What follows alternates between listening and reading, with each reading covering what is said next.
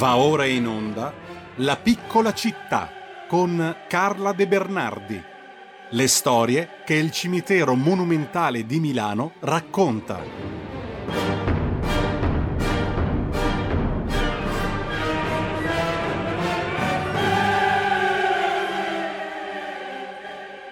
Buongiorno a Carla De Bernardi che vedo in collegamento con noi. Buongiorno Carla. È una giornata un po' difficile, una giornata un po' difficile oggi perché dopo aver letto tante cose sui giornali relativamente alla tragedia che è accaduta ieri al Motarone. No, ma com'è possibile Giulio? Eh sì, infatti questa è la domanda alla quale dovranno rispondere poi numerose perizie e le indagini che sono, che sono ovviamente partite. Abbiamo cercato di capire qualcosa dai giornali, ma naturalmente non è facile districarsi tra le cause.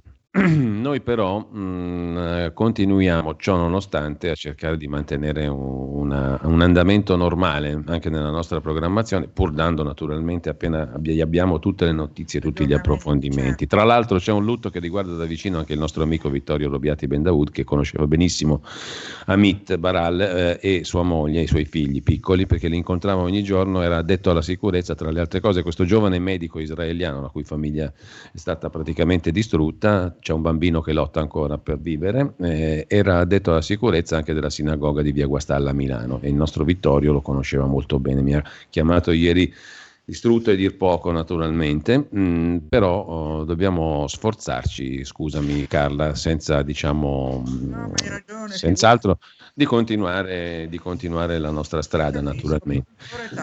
Il dolore è terrificante, eh, però insomma noi abbiamo anche questa occasione di trovarci per fare un viaggio all'interno di questa meraviglia che tu conosci e che illustri anche attraverso l'associazione Amici del Monumentale.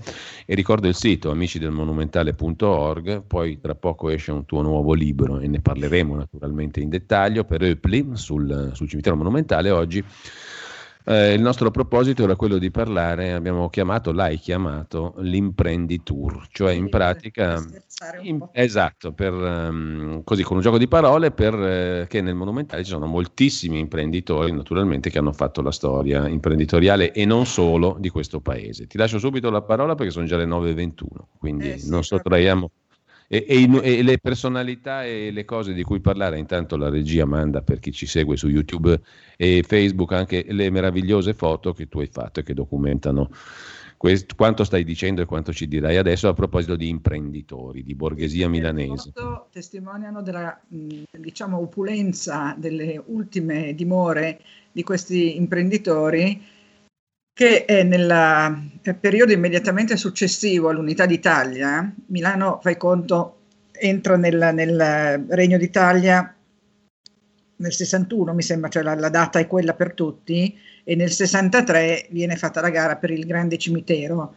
Il cimitero all'inizio è per tutti perché eh, raggruppa eh, tutti i precedenti piccoli cimiteri, che erano sei, fuori dalle porte cittadine, e si decide di farne uno grande, e all'inizio è per tutti.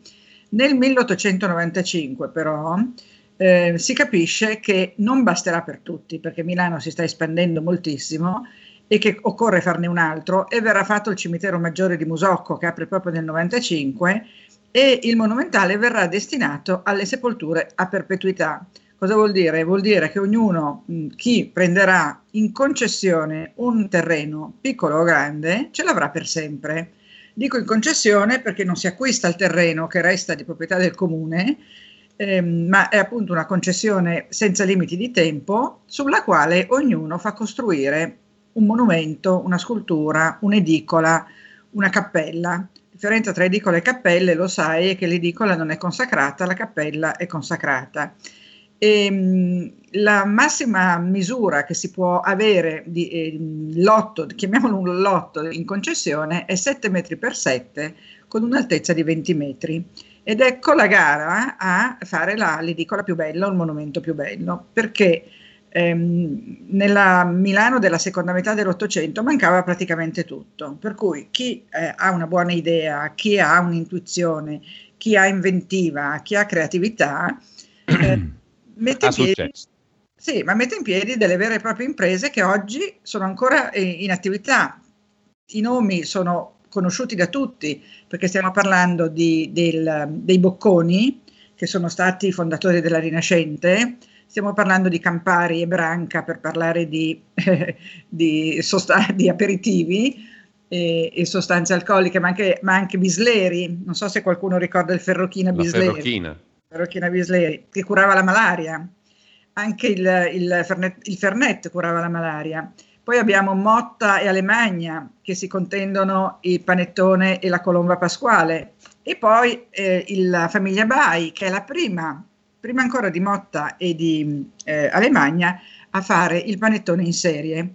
Poi abbiamo gli editori, abbiamo eh, Mondadori, abbiamo Rizzoli, abbiamo Sonzogno e Lucca che sono editori musicali. Abbiamo Caremoli, che è quello che inventò la, la piccolissima caramellina Golia, no?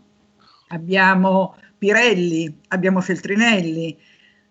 Pensate a una qualsiasi impresa milanese che è oggi mh, ancora in ottima salute e che poi ha portato il nome di Milano nel mondo e probabilmente quella persona ha una cappella, un'edicola o un monumento al monumentale.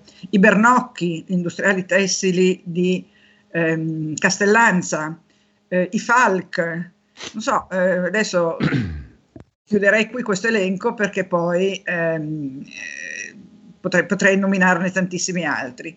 Mm. Ma i casi più eclatanti sono due, sono eh, Bocconi e Campari, che agli inizi del Novecento saranno le famiglie più ricche della città.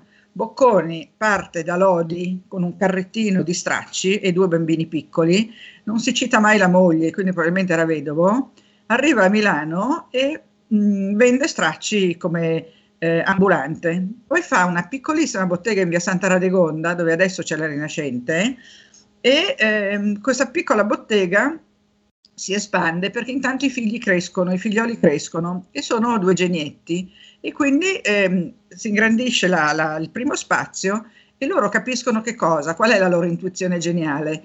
L'intuizione geniale è che la nuova borghesia milanese ha bisogno di vestirsi, ha bisogno di abiti, perché fino a quel momento lì eh, chi aveva il sarto eh, perché era ricco, perché era aristocratico, perché era, oppure perché aveva una divisa, perché era un militare, oppure una tonaca, perché era un, un, un monaco, un prete, un arcivescovo, tutte queste persone non avevano problemi di abbigliamento. Chi aveva problemi di abbigliamento erano le persone normali, che giravano ancora gli uomini con la salopette, le donne con dei gonnelloni, con la bandana in testa, con gli zoccoli e tutta questa gente qui, man mano che assume un ruolo nella società, ha bisogno di emanciparsi anche come abbigliamento. Ed ecco che Bocconi inventa l'abito in serie. Abito in serie che è appunto per chi non si può permettere il sarto, ma non può neanche più permettersi di andare in giro come un, un disgraziato. D'Annunzio, che era molto snob, come sappiamo, che viveva avvolto nei velluti e, e, e, nei tendaggi, diceva che l'uomo bocconiano era il peggio che ci potesse essere. Oggi essere un bocconiano è un complimento, allora era un insulto.